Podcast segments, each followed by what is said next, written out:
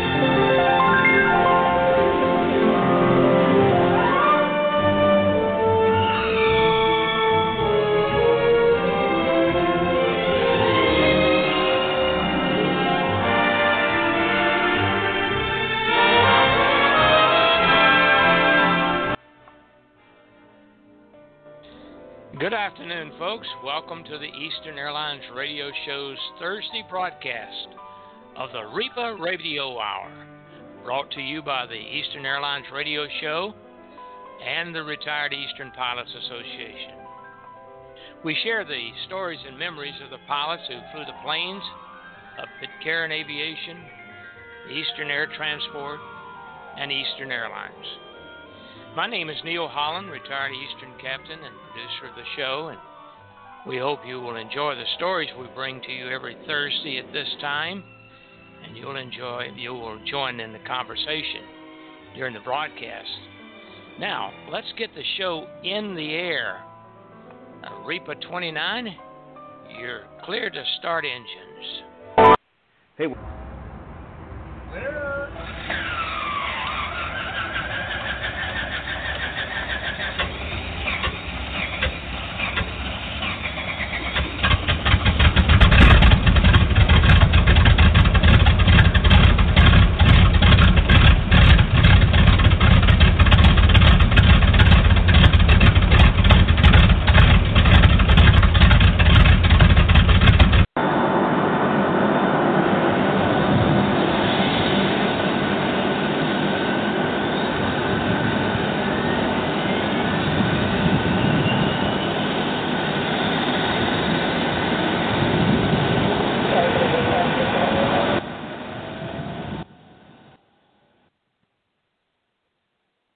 Repa 29er, you're cleared for takeoff.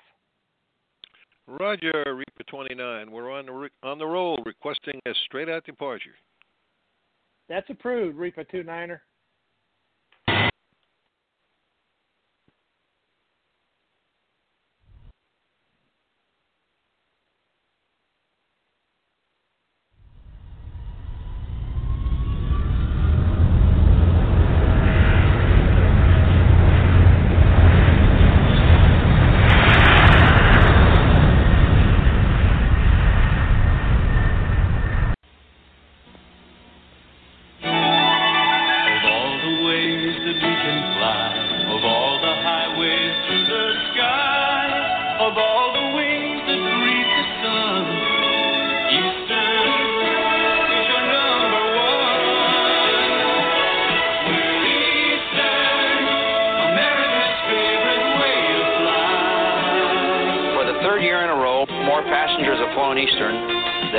Airline in the free world. If you've helped make us America's favorite way to fly, we thank you. If you haven't flown Eastern recently, give us a try. We'll show you we really do earn our wings every day.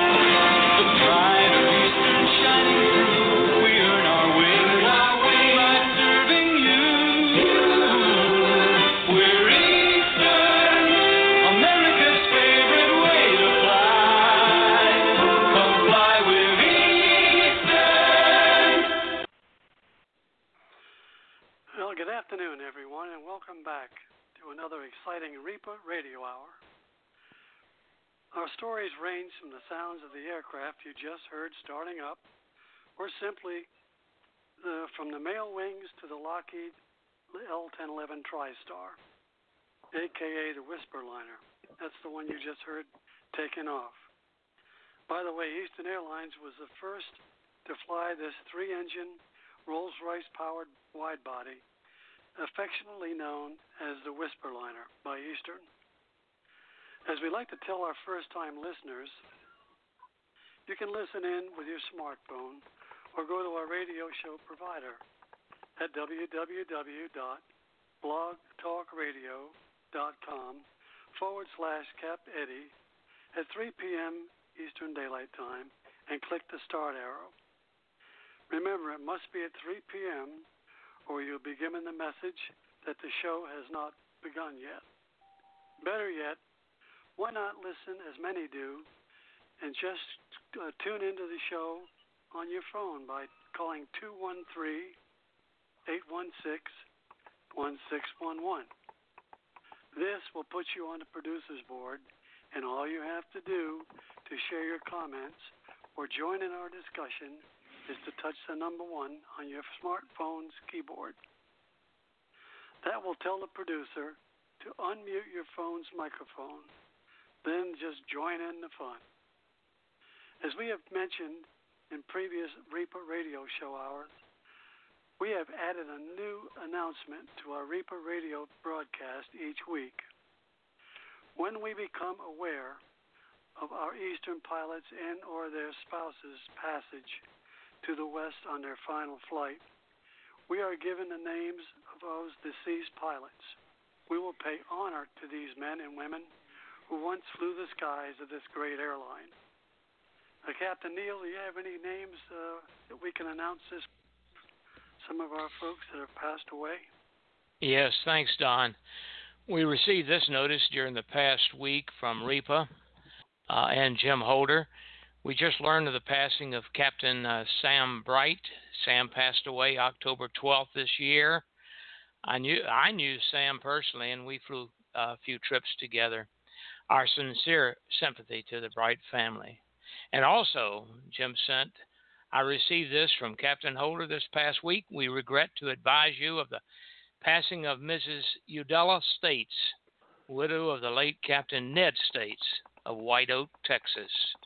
Captain Don Blair was advised has advised us that Mrs. States passed away October 17th, 2020. Due to, the, due to the COVID 19 epidemic, no services are planned an interment will take place in Logan, Kansas on October 20, 21st. Now back to you, Don. Well, thanks, Neil. Thank you, Captain. And as we said in our previous shows, we will make available this time on the radio show whenever we have an announcement. Now, let's head up to Long Island, New York, where Captain Mike Scott is at the controls. Mike? Yeah, thanks, Don. It's great the radio show honors those Eastern pilots and spouses taking their final flight west during these broadcasts. We hope they come to us few and far between. We're departing from our normal format on the show today. During the last broadcast, it was brought up in conversation that the last flight of the first Boeing 727 aircraft was to Boeing to the Boeing Museum in Seattle, Washington. Since I had been a part of the last flight crew, of this historical aircraft, we thought we would make the show about Boeing 727. That aircraft, after 48,060 landings, 64,495 hours, and 3 million passengers uh, uh, miles, the first Boeing 727 ever to fly, uh, recently flew its last trip to Seattle's Museum of Flight. Thousands of pilots mourn its retirement but the event also revives the fond memories for those who flew one. It's those pilots that will always remember protecting essential power, dropping air, air stairs, and the sound of that really loud control trim wheel. So let's wipe away the cobwebs and see what we can remember about the old tri- Trisaurus. And by the way, the first commercial for a Boeing 727 Whisperjet commercial was on TV in 1964. Mr. Producer, do you have that? Check and set. Flap lever. Up. Three off. Speed brake. You're in one of Eastern's whisper jets. The noisiest section is the pilot's compartment. We keep the door closed. Flaps coming five.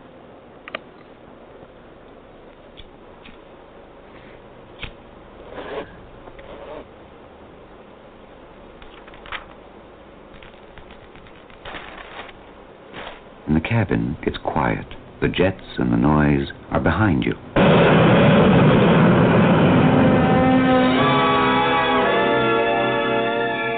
The Whisper Jet climbs to smooth cruising altitude faster than any other jet airliner. It's the most relaxing plane there is. Fly Eastern. See how much better an airline can be.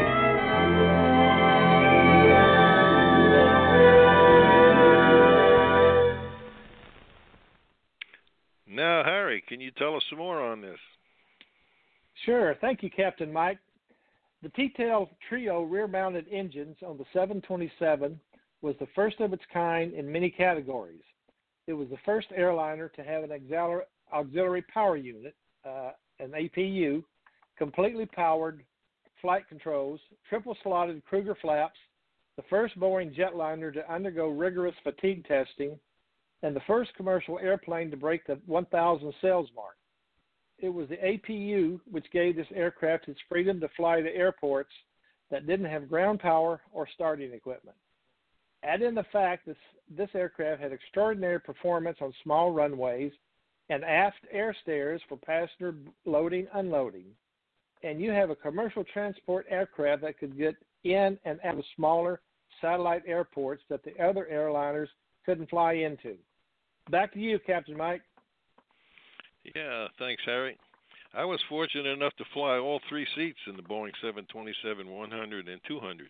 Yes, there was an engineer on this aircraft. The, the side seat was a great place to learn about airplanes, uh, crew, crew resource management, CRM as they used to call it. There were some modifications, hush kits flying out there, but the aircraft fleet I flew generally had a take, max takeoff weight of 197,000 pounds, a range of 2,200 miles plus or minus, could carry 60,000 pounds of fuel depending on the optional fuel tanks, and could reach Mach 9.9 in a heartbeat. A great airplane to learn about Mach, tuck, and buffet. It burned so much fuel that the company encouraged the uh, 0.78 speed instead. The fleet was configured with a high density passenger seating, so we were able to cram 173 passengers in. Uh, Pratt & Whitney powered us in their slightly higher bypass ratio JT8D-17 engines, and to say they were loud was an understatement. they were they made the earth tremble, set off car alarms, and triggered many noise abatement fines in airports that had sensitive areas. For sure. Okay. Well, Mike, Mike, um, it was because of this aircraft's ability and features that I'm sure you got to fly into some of the smallest places, only because you didn't have uh, you didn't have to uh, rely on ground services. You could perform out of a small or high altitude airport with long, short runways, even with the highest elevations of any airport like La Paz, Bolivia, where the company had regular flights. Many companies using the 727 could accept Part 121 supplemental charter contracts for some weird destinations. Just a few of the unusual characters, uh, charters included flying foreign tourists in and out of Angel Fire Airport to tour the Grand Canyon the WWF wrestlers back in the day when they were the WWF, in small towns in the Northwest, college and professional sports teams from coast to coast, hotshot fire, firefighters from Alaska airports and up and down the West Coast, and high altitude mountain airports like La Paz, Bolivia. Yes, and Don, I can tell you the Boeing 727 was a forgive, forgiving, gladly did most anything you wanted, demanded of it. But it didn't keep any secrets from us. It would tell you the next pilot if the previous pilot had been naughty, especially on takeoff. This aircraft had a retractable tail skid, which was equipped with an energy absorber consisting of a cylinder with a crushable honeycomb core off, and, be, and because of the tail skid strike, it would be retained by a wire, and the little red area beneath the clip would be exposed to indicate the core had been crushed. There was also removable paint on the tail skid so that you could easily tell, uh, see the paint missing if an inspection was on the checklist for the walk around, which was required. Tail strikes usually happened somebody over rotated on takeoff, often when they were heavily uh, in a heavy crosswind or when the aircraft was empty and somebody wanted to launch a, a, a rocket like takeoff. There are also reports of it happening on landing, but you'd have to be pretty ba- a bad landing to do that. This tail skid is retractable and it has its own warning light on the flight engineer's panel. If it didn't retract with the gear, there was a high penalty, I think 25%, if you chose uh, to continue the flight. The cockpit has three seats, two full size jump seats, so this was a choice of many commuters trying to catch a ride. There was four seats on the Boeing 727 that sat sideways. Excuse me. Three of them were toilets, and the other was the engineer's seat. I still have a dent in my knee from the first flight, uh, first officer slamming his seat backwards without warning me when I was a flight engineer. We can all attest to that one. Yeah. And I learned a few earned a few bruises on the trim wheel when the first office in the first officer's seat when the captain decided to spin the uh the, the trim like a power saw and we were all familiar with that one. Yeah. Put three pilots in the cockpit the on, a, on a long flight and they were bound to come up with something to annoy each other. A few underwear changes were a result of another pilot snickering after they activated the stall warning stick shaker test during the flight. If one of the other pilots was spending too much time trying to check his uh, inside of his eyelids, often the engineer who felt disrespect back, he could uh, put, put a touch of aileron trim in while the auto, autopilot was on. When the autopilot was on, the rudder trim worked, but the aileron trim was locked out. When you popped off the autopilot, it would it would put the aileron trim back in into position immediately in flight. In flight, excuse me, in flight there was generally three speeds you needed to know in this aircraft. It was 140, 150, and just below the barber pole. And if you lost your performance charts for landing, you could go- you couldn't go wrong with 140 knots on short final, 3,000 pounds of fuel flow, and flaps 30. Harry. Thank, thanks, Mike. Uh, it's good to hear that even uh, professional airmen were not above hijinks on the job there. That's hard to imagine. uh, Mike, I'm told when the sun was out, the overhead windows would bore burn holes into your skin. So most of these windows were filled with en route charts. If there's no sidewall heating in the cockpit, by the end of most flights, you had a sweater on, and you could still see your breath. We had one aircraft that had a collapsed blocked heat ducts in the cockpit, and they refused to fix it, so the pilots would end up there in heavy winter coats, scarves, and mittens, and wishing they could keep the cockpit door open for just a few moments of warmth. Of course, they would call the flight attendants in for hot coffee and keep the door open as long as possible. Mike? Yeah, Harry, and one of the Boeing 727's quirk was that it required a slightly different touch to get a great landing. Contrary to thousands of previous hours in other airplanes, this aircraft required you to put the nose down just a little right before touchdown. If you didn't flatten out just a mo- just uh, just a moment, the heavy the heavy aft end of the aircraft would touch down and make the landing for you. That's also a technique thing we can all talk about. It would even brake automatically and auto speed brakes if you asked it. I remember the first time I saw a pilot land with the auto brakes on medium instead of setting minimum. It was put us all forward in our seat belts as we soon as soon as the wheels started to spin. I never saw anyone use the max setting except in the simulator. The Boeing 727 was originally designed to have a nose wheel brakes as well, but most of these brakes had been removed. There was a few theories as to why, but as far as I could tell, never really needed them. But one of the deals for that was uh, the, the weight loss when they took them off was uh, 240 pounds, and actually those nose brakes they didn't work until under 60 knots, so that's why they were taken off. Anyway, Mr. Producer.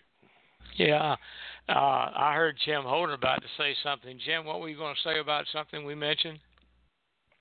Uh, I think I must have forgot. If I had to be important, I wouldn't try to, but I don't know if I got. Go ahead, Mike. I mean, Well, you know, keep talking. I'm, Don't embarrass yeah, me. I'm sure you remember how during simulator training we got to ring out the airplane in every way possible. Yeah. We love putting yeah. this aircraft into every variable of dire emergency situations you could think of. The last emergency of my check ride training was always a classic three engine failure with a glide Yep. ratio of around 17 to 1. This meant for every one mile above the ground, I could glide 17 miles forward. Wasn't always pretty, but I made it to the airport runway every time, in the simulator, that is. We all cringed when we had to practice procedures like the dreaded manual gear extension, heaving the controls around without hydraulics and shooting approaches on essential or emergency power. In the real world, we always had a long list of MELs, which meant the minimum equipment list, which always seemed to include the autopilot, but this airplane always got the job done. I only had two events which would be considered emergencies, actually flying the airplane and uh, weren't pilot induced. But once at flight level 330, I remember going to Atlanta, I had a rapid decompression of sorts. The flight uh, the flight engineer said, "Captain, the cabin altitude has started to rise, and I'm trying to control it manually, but I think we had better start a descent unless I can get it back under control." Now, usually the cabin sets at about 8,000 feet, and uh, just like uh, out of the simulator drill by an instructor, we followed the emergency checklist and and got down to an altitude the overhead oxygen mask wouldn't drop down at each passenger seat. Phew, that was one for the books. My logbook, of course, told the story. The other one was a fuel problem, meaning not enough of. when you got to go, you got to go to your alternate. I'm talking about. At touchdown, we had all fuel pumps in all fuel tanks with bright amber glowing lights. I've told that story here before, so we'll leave it for another discussion. And I know, Jim, I think you've talked about one that you had, but when Yeah. you when you mm. don't let dispatch talk you into taking when you mm. when you let them talk you into taking minimum fuel for the sake of adding more passengers, you're in for trouble. Especially when you're going into Kennedy, when marginal meteorological conditions existed, which did when I flew a flight. And I think you had something similar to that happen, Jim. Yeah, uh, could I jump in and talk about Yeah. my emergency descent that was not an emergency descent? But the one, you know, how we practiced all that and pushed Oh, it over. yeah. And I'll tell you the real quick story. Uh, they had massive thunderstorms across North Florida, and there was only about a 30 mile spot uh, in not out over the water either side, but on the land. And all of the airplanes going north and south out of Florida had to go through that like a narrow canyon and they told us we were going to Orlando, and they said that uh, what we're going to have to do, we can keep you. You're going to have to keep you up at four thirty-five thousand feet, and there's going to be planes going underneath you, north and south, and everything else. We can't descend you till you're about fifty miles north of Orlando. And they said, "Can you handle that?" And I said, "Well, certainly we can handle that. You know, we're Greek gods of the air." And so they told us to start our descent, and I'd already briefed the pilot, the passengers, that we're going to do an emergency descent, but it wasn't an emergency. It was going to be fun. And I got them all talked up, so we had the canopy, canopy all the, the cockpit uh, cabin, rather. I'll get this out in a minute.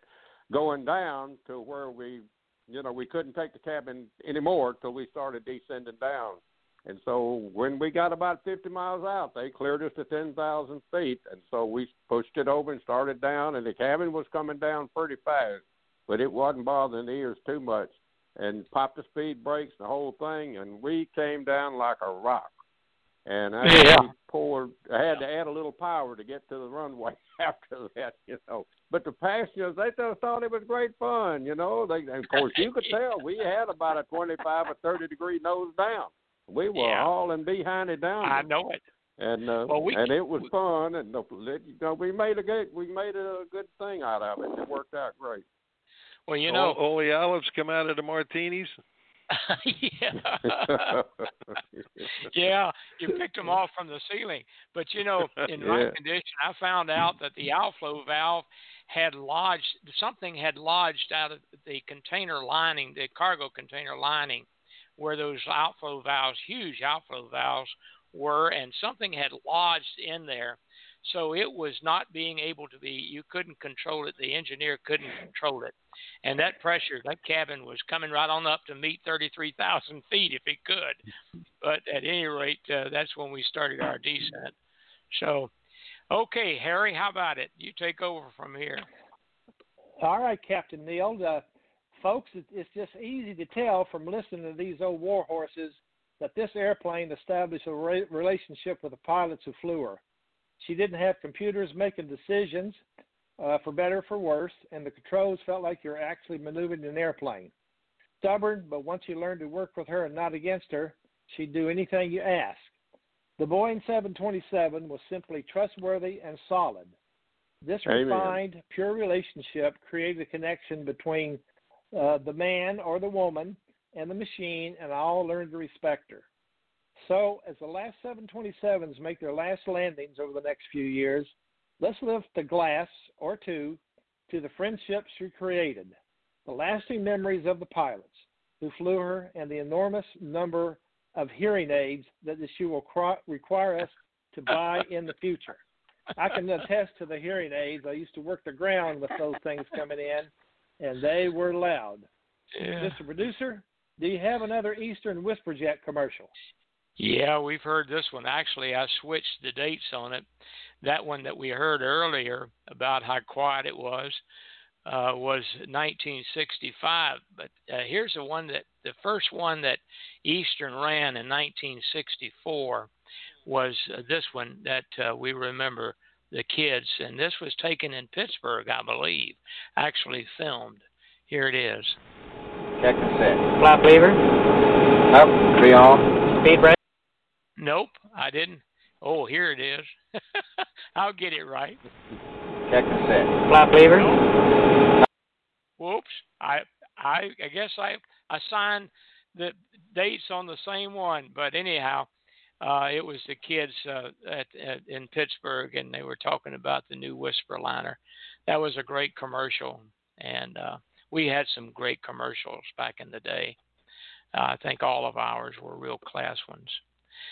But um, well, that's a tribute to the 727. But now we're going to pick uh, Mike, Captain Mike's brain because uh, he flew the last airplane, and it must have been exciting, Harry, to have that uh, uh, ask you to to uh, fly in the crew.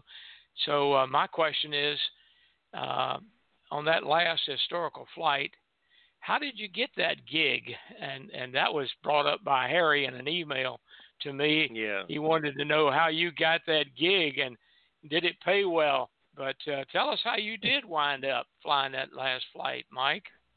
Well, the, the, the last, I'll answer the last question first. It paid nothing. we we did it just for the pleasure of it. Yeah. But uh, how I got that was, uh, you know, in our operation, we uh, we used a lot of temporary pilots, and we had uh, one guy that was uh, that we had used for years and years. He was a retired Air Force uh, pilot, and he flew corporate seven twos for a long time, and with us as a part-time person. And he he got kind of old, and he he was uh, uh, he decided that he had enough, and he wanted to retire. But in the meantime, I had another fellow. His name was Tim Powell. I'll mention his name. He was the captain on that flight, and he was uh, he went through all his normal stuff back in uh, in yesteryear, going to uh, uh, all the different air colleges and all that to get their license, his licenses and all that. But he ended up with a job as a ground instructor at uh, at Boeing because he lived up in uh, in Montana, and he so he was close to Seattle and all that, and he, so he ended up commuting for that, and uh, he had uh, he from working in the uh, in the training department, being an instructor on uh, as a flight engineer instructor and several other things for ground school.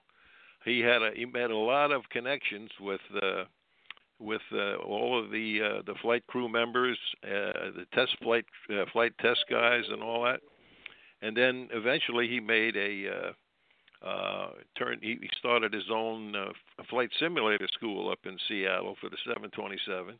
Him and another one of the pilots. And then he was uh, he went from there on to uh, of course he was working for uh, uh, Air Alaska in between uh, I skipped that part. He was uh, worked for Air Alaska for a long time, and then he was over at uh, Delta Airlines for uh, many many years. I forgot just how many years he put in over there, but he was number one on the 767, and he uh, took an early retirement in, in his 50s, and it, so he went into flying the uh, all of the corporate 727s that were around, which he flew about five or six different ones, and he bugged me for years uh, to. Uh, to to come over and fly with us. So uh, every time he got rechecked in the simulator, he'd send me another resume and give me a call every once in a while. But we still had this guy Pete that was uh, uh, our Air Force guy, and, and uh, upon his retirement, uh, we started to use Tim, which was uh, turned out to be a very good guy, sharp, everything. So uh, we flew for years together, and uh, you know the the deal came he he had was approached by Boeing a couple of times to move airplanes around and he actually moved the uh you might have seen the video he had a uh uh, FedEx 727 that he moved from. Um, don't remember where it was actually at when it left, but they, he took it into uh, Merrill Field up in Alaska to donate to a uh, an a, uh, uh, mate, uh, aviation maintenance school and I think the runway up there is about 4,800 feet. And uh, he brought it in there, and then uh, shortly after that, uh, he was approached to move the the number one 727 by the Boeing people. So of course he was flying with us, and uh, so when he mentioned this, I just kind of looked at him in the seat we were flying. He mentioned it en route, and uh, I looked at him and I says, "Well." I says, "Duh." I says, "Who's your your co-pilot and your uh, your flight engineer going to be?" So I I said, "Well, here we are." So I had my uh, flight engineer. His name was mentioned in the in the video, Ralph Pascal, and it's like the movie Strategic Air Command when Jimmy Stewart told uh, the general about what he thought about his flight engineer, and I said, "Well, he's probably the best in the business." You know, so uh, we ended up getting locked into that deal, and uh, we spent a couple of trips going back and forth, seeing that airplane up in uh, up in uh, Paine Field. Uh, we saw it way back when it was just sitting there derelict, and looking over the fence at it, saying, "Boy, it'd be nice to fly that first airplane," never knowing that we would ever get the chance to do it. And uh, basically, that's that's how we we uh, we actually got that gig. There's a whole bunch more to the story, but to the answer to those two questions were uh, no, we didn't. We all did it for free, and that's how I ended up meeting uh, Tim Powell, who gave me the opportunity, and Ralph Pascal the opportunity to fly with him on that. And I got, I could only imagine how many guys w- wish they could have gotten into that uh, and done that themselves. And uh, I considered myself very, very Yeah. lucky for being a you know guy that barely got out of high school and and uh, wasn't the sharpest knife in the drawer. So here I was. Mhm. you you guys got any questions, uh, Harry, uh, D- Don, Dorothy? Yeah, um, Mike, who else was on that last flight with you? Well, we uh, we the the ferry permit they, they got actually the uh, the guy that uh, coordinated this whole thing from Boeing was a fellow by the name of Bob Bogash, and I think I sent you guys the uh, uh, the his website that shows all the different projects that he was on. Yes. He basically was the main ramrod on that, and there was another fellow by the name of Terry Howard, who was the uh, he worked in the museum, and he was the chief uh, chief mechanic or or uh, coordinator on that airplane all those years also. And uh, well, Mike, was that the so uh, we ended up. that- We we, we uh, I was going to say we had a uh, we we ended up with a uh, with a special uh, permit to fly this airplane. It was a from the FAA Special Airworthiness Permit ferry permit. It was VFR, of course, you know, and it was just good for that one flight from Paine, taking off out of Paine going to Boeing Field. Now I'm trying to remember. Was there another? Was there another part of that question that I that I that dropped out of my memory bank while we were talking there, or? Well, what I was going to ask you is, is that the area that you worked worked out of, or were there other members of the press on board with you in that area? Oh yes, okay, yeah. I I, I forgot the gist of that. No, the the ferry permit. That's where I was getting back to that. Uh, the ferry permit would only allow the, uh, required crew, which basically was uh, Tim Powell, myself, and Ralph Pascal. So that was the three of us, and uh, and we did get uh, Bob Bogash to fly with us as he was considered a safety pilot because he's got his own airplane and he's a private pilot. Plus, he was the coordinator on the thing. So they the FAA allowed him to ride in the jump seat. So there was only four. The whole rest of the airplane was empty. Mm. Mm. Uh, is that the flight that you normally, uh, the you know, the people with you? Is that your normal flight crew? Yes, we uh, we had flown for years together. The, the three of us, you know, on, uh, you know, Tim was a uh, he was a temporary pilot with us, but we uh, we all flew. He worked for us for I would say for at least four or five years before we did, we uh, before we made that flight. And uh, fortunately, that was uh, uh, good for me because I was getting ready to to step out of the loop myself. So when we had that flight on on May, uh, I think it was May 3rd to 16, 2016, and uh, just a couple of months after that, I retired from my own job at uh, where I was working. So, and, and like uh, Captain Neil was saying, when he didn't get the water cannon, he got gypped, and he was in a small airplane, and they gave him the hose treatment. Uh, we were we were fortunate enough to get the water cannon on departure, and we got the water cannon on arrival. However, there wasn't much that worked in the airplane, so uh, we worried about it. Hadn't had electric on it for 25 years, and uh, we said we we don't want to hose the airplane down on departure. So what we did is we made it. We went past the. They they shot the cannon out, and then. uh they, everything was wet in front of us. We taxied by it, and then we stopped in front of it, and then they took the picture from the front. It looks like it's going over the airplane. We Yeah. didn't want the airplane wet because we didn't know what was going to happen with all the wiring and all of that stuff in it. So figure, Did okay, the, you uh, wet us down on the other end, but don't wet us down here. Yeah. Did the press take pictures of it? Oh yeah, yeah. So it's, Yeah. it's, it's just a lot of the uh, there's, a, there's a whole thing on Bob Bogash's website. Plus, if you go on the uh, on Google and put down the last flight, there's a whole lot of different videos that they have there.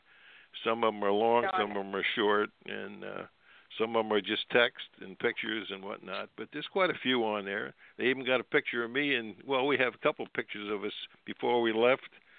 And then after we landed uh, with the whole crew and Bob Bogash uh, there, and uh, and also the picture they got a picture of me signing the gear door because we all the right uh, the right gear door nose gear door we all, we all signed the inside there. Uh, so that's, Ah, uh, that's our cool. signatures are still in the airplane. Yeah.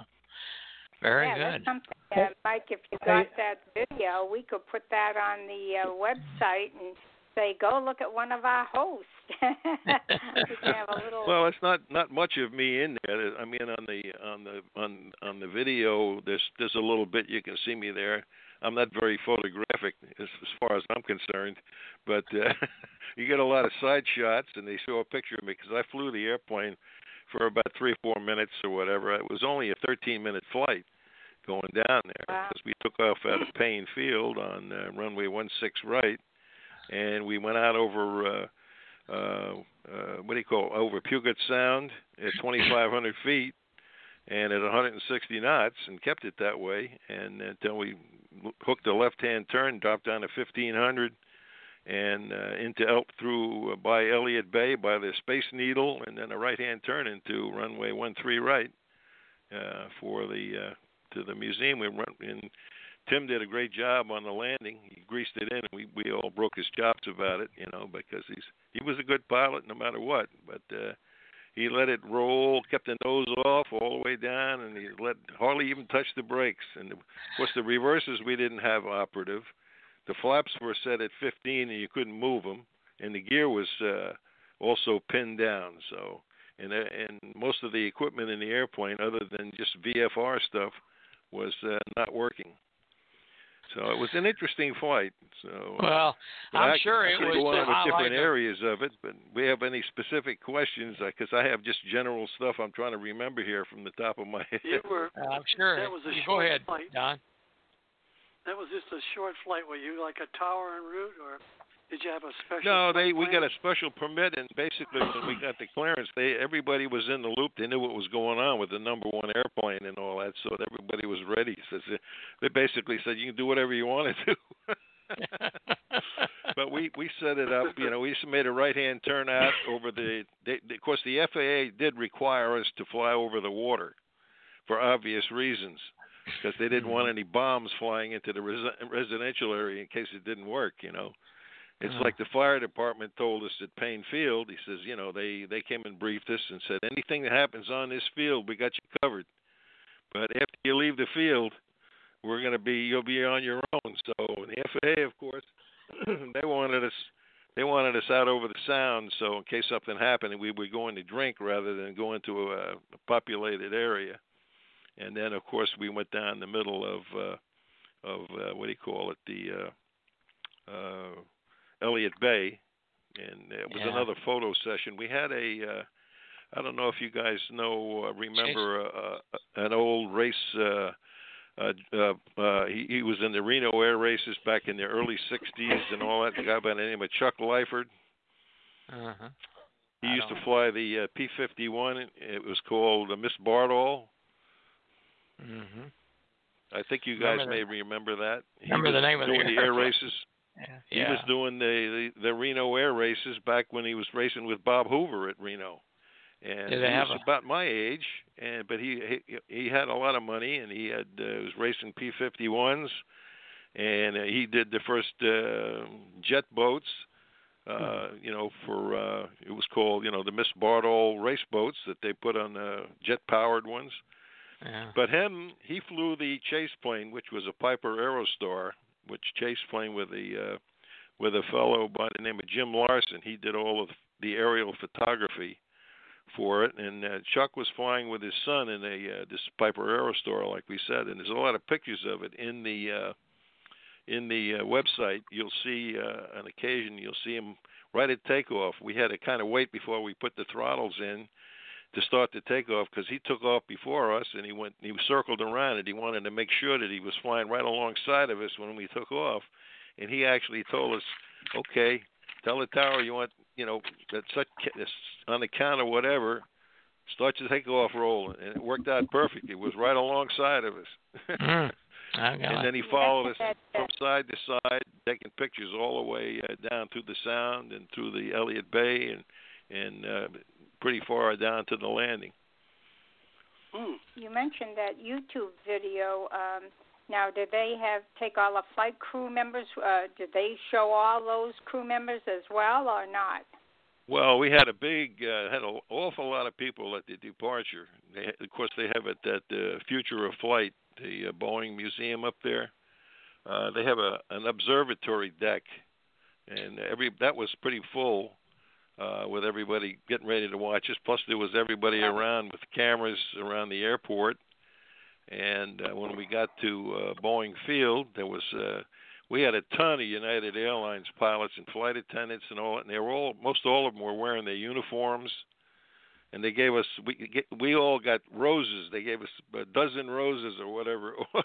they gave us as the flight crew, and uh, so we got a real nice reception. Of course, they couldn't uh, when we got in there. We tried to shut everything down, and uh, of course they couldn't get the ground power unit to work. They wanted to keep some power on the airplane, so we sat there for a while and left the one engine running until they finally got the power on. And uh, then it was a whole, uh, you know, uh, c- ceremony. They uh, they had a nice. Uh, the president of Boeing was there, and he gave a presentation that took about a 45 minutes or so inside. And Uh, very nice, the whole thing. But, Well- uh, I don't know what I'm leaving. I, got, I could talk about it like crazy. gonna- I keep gonna- hopping I'm around gonna- here. I'm going to ask uh, the three of us that have flown that airplane, the 727, both 100 and 200 series. Yeah. Uh, Mike, you and uh, Jim Holder and myself. Uh, Jim, you've got, I think I heard you say 14, 15,000 hours in it, and I have about 8,000 hours in the airplane. Well, I, I'm, want you I'm about with Jim. I'm about with Jim because I about what I got about well, 15 with minutes. all those hours and all that time, I want to ask all three of us to uh, tell your favorite quick story of that airplane, uh, of, of flying it. What what what story do you remember that uh, really was a, a story of, about the airplane and you? Type of Well, that could uh, encompass pretty much all of the flights. but I mean, you, you're talking about uh, something that was uh, uh, sketchy or just a, a plain regular Yeah, flight. something that uh, maybe the airplane would take the challenge. I'm thinking about my own situation. Maybe I'll start it off, and you guys think of something maybe similar to it that uh, you remember uh, about it. But uh, we took off out of Miami, going to New York, of course, uh, uh, and out over a Control 1150, and and we were at 37,000 feet, I believe, and uh, full passenger load, and we were in the airplane with the smaller engines, and and uh, we were being beat to pieces with uh, severe turbulence. I mean, it was rough, and uh, we knew that at altitude it was going to be choppy. They call it choppy air, but this was severe choppy, and uh, we had a Pan Am flight that was right above us that uh, was up at 41,000 feet. Now, that airplane was designed in max altitude of the 727 was 4, 410, 41,000 feet. And uh, Pan Am says, Come on up here, Eastern. We're at 41, and it's smooth as a baby's behind. And so here we are fighting it out at 37,000 feet. And I told the second, the first officer, I said, Tell Center we want 41,000 feet. And he looked at me as if, you crazy? We're not going to make 41,000 feet. And I said, Just go ahead and tell them we want 41. So here we are starting our climb. And we climb 38,000, 39,000, got to 40,000, and that airplane wouldn't budge one inch over. And I told the first officer, Tell him we want a block from 39 to 41. Yeah, get a little and buffer we going were out of there. the turbulence at 40,000 feet, but we couldn't go one inch higher. That's one of my favorite remembrance of that airplane. It Yeah. it did what I asked it to do almost, but it tried Yeah. like the little little engine that could. You know, it think it could. I, Yeah. I know I can. I know I can. Now Well, we- you got one to top that. Well, we got. Uh, I mean, speaking of altitudes, uh, they uh, our airplane. The last one that I flew was it was a, an old. Uh, it was a actually it was the second from the last 100 that was built, and they built about 570 of them. And it was originally a CP Air airplane. Then it ended up with Revlon, the uh, cosmetic company, before it ended up with our company. But as uh, it was modified so that we had the uh, of course, the airplane had, uh, for one thing, it had a 2,800 gallon uh, auxiliary fuel tank system with eight tanks down in the belly. That's why we did all that international flying across the pond and all that stuff.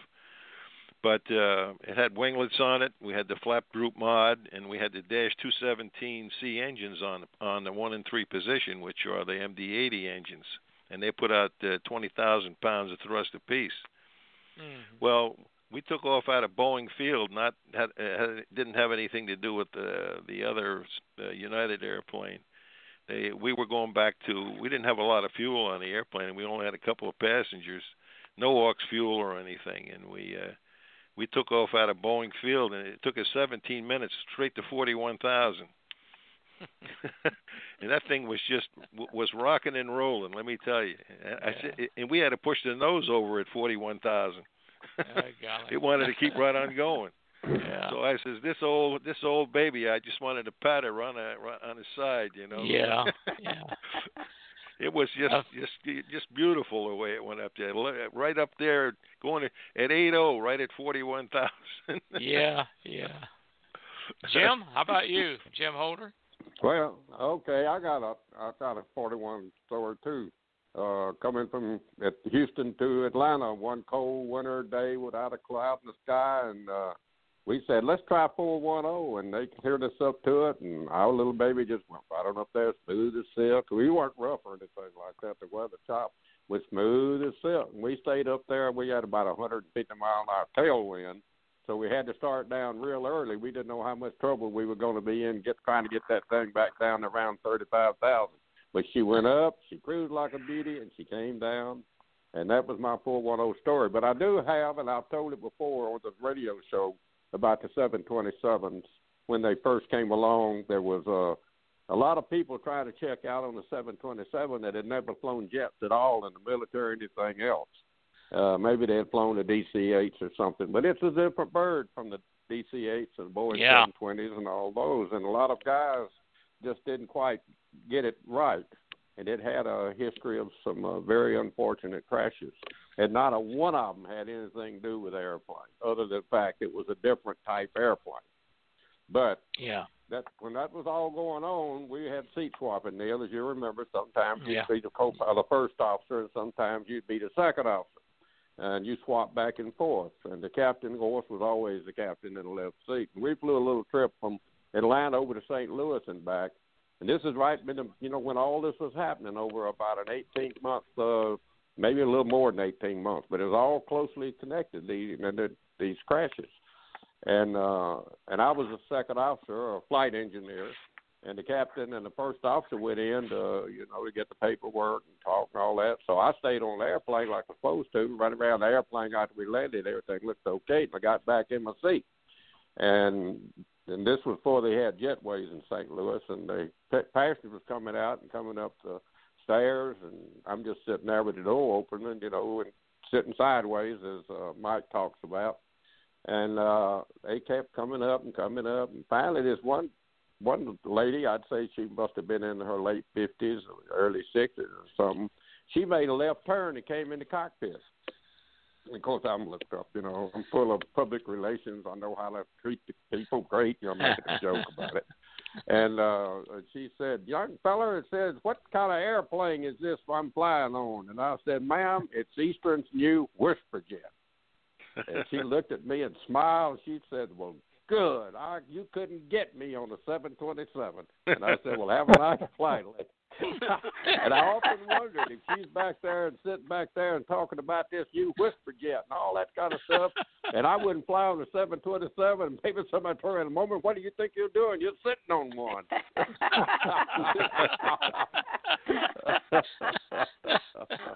and that is Uh. a true story. Jim Holder didn't have to do didn't improve it at all, not one bit. Hey Neil, I got a question for you guys. Yeah. You you uh, you three uh, 727 pilots.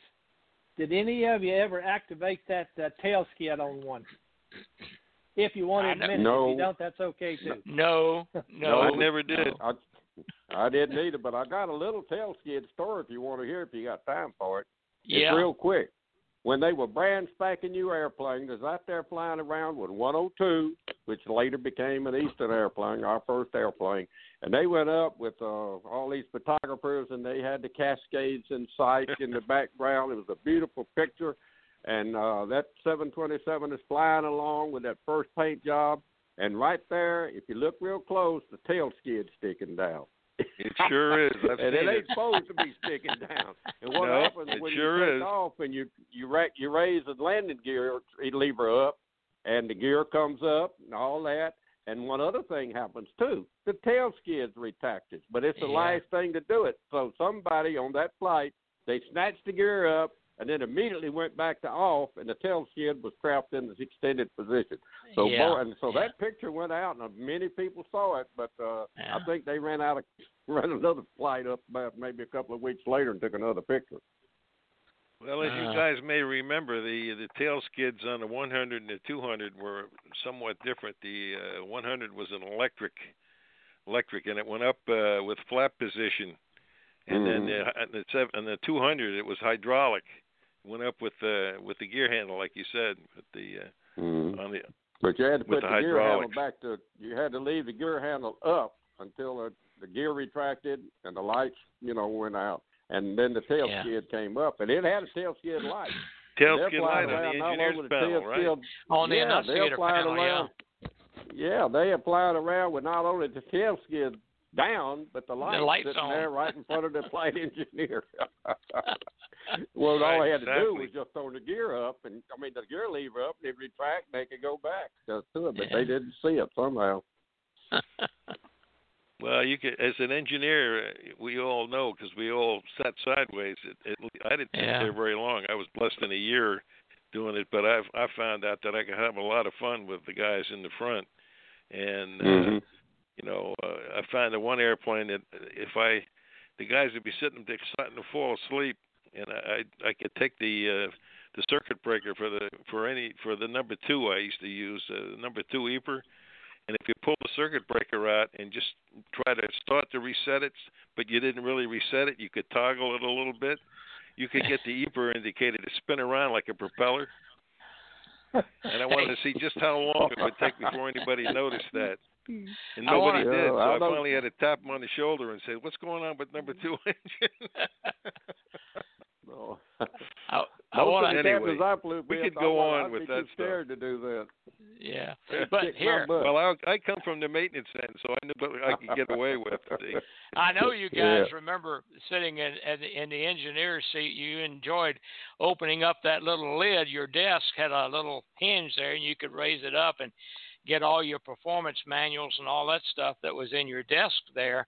But uh, one of the fun things to do is uh, uh, open up that that flight that that uh, aircraft manual and uh, performance manual, and there would be uh, someone had Playboy. changed all the pages out, and there was Playboy. all the all yeah. the pin-ups for last month. Yeah, yeah, and the, and the is captains come out and fly a trip, and they spend half the hour going around the cockpit looking for something like that, tearing it up. Oh, and then they probably took it on, like home with a look said. at it. We can go Mm. on and on and on with this, but uh, all things come to an end here. So uh, I'm going to ask Dorothy. Dorothy, you got anything about uh, what's coming up here before we sign off? Uh, well, we have for our Monday show, don't forget, we got Halloween this year in the Bermuda Triangle. So that's going to be our Monday show. And uh, don't forget to mention to Chuck Albright, too, that it's going to be his birthday on Monday. So Okay, that's going to be very a good, good. day.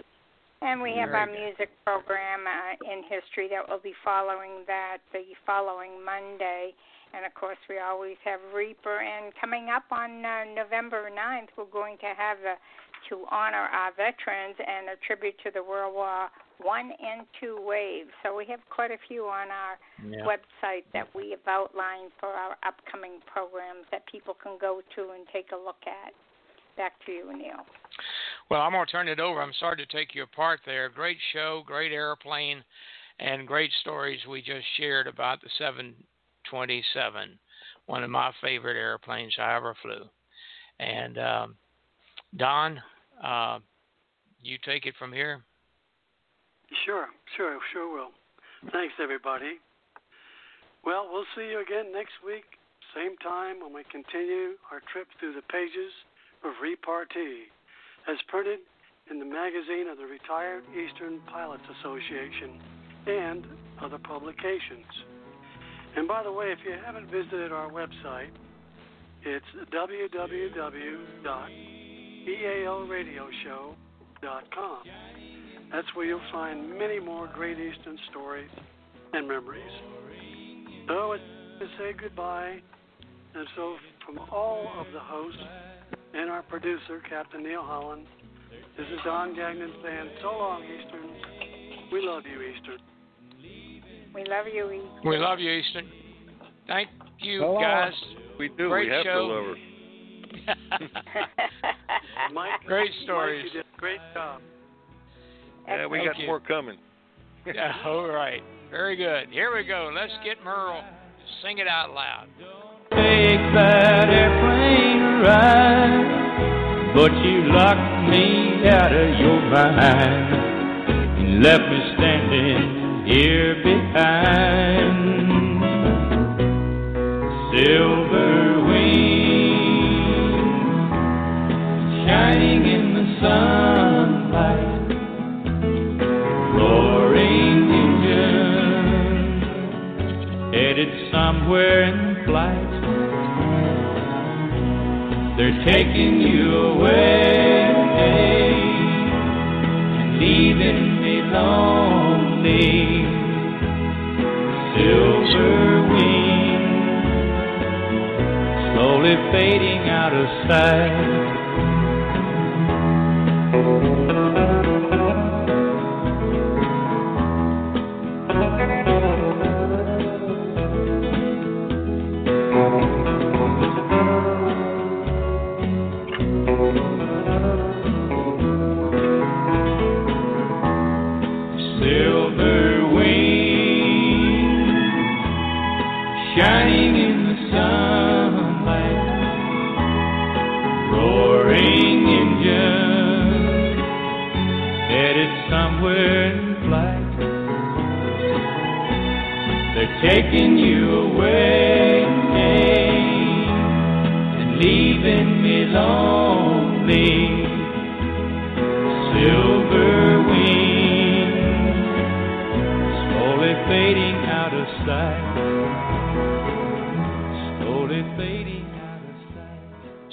See you Monday night, guys. Okay, check See you Essential. Monday. Essential Power.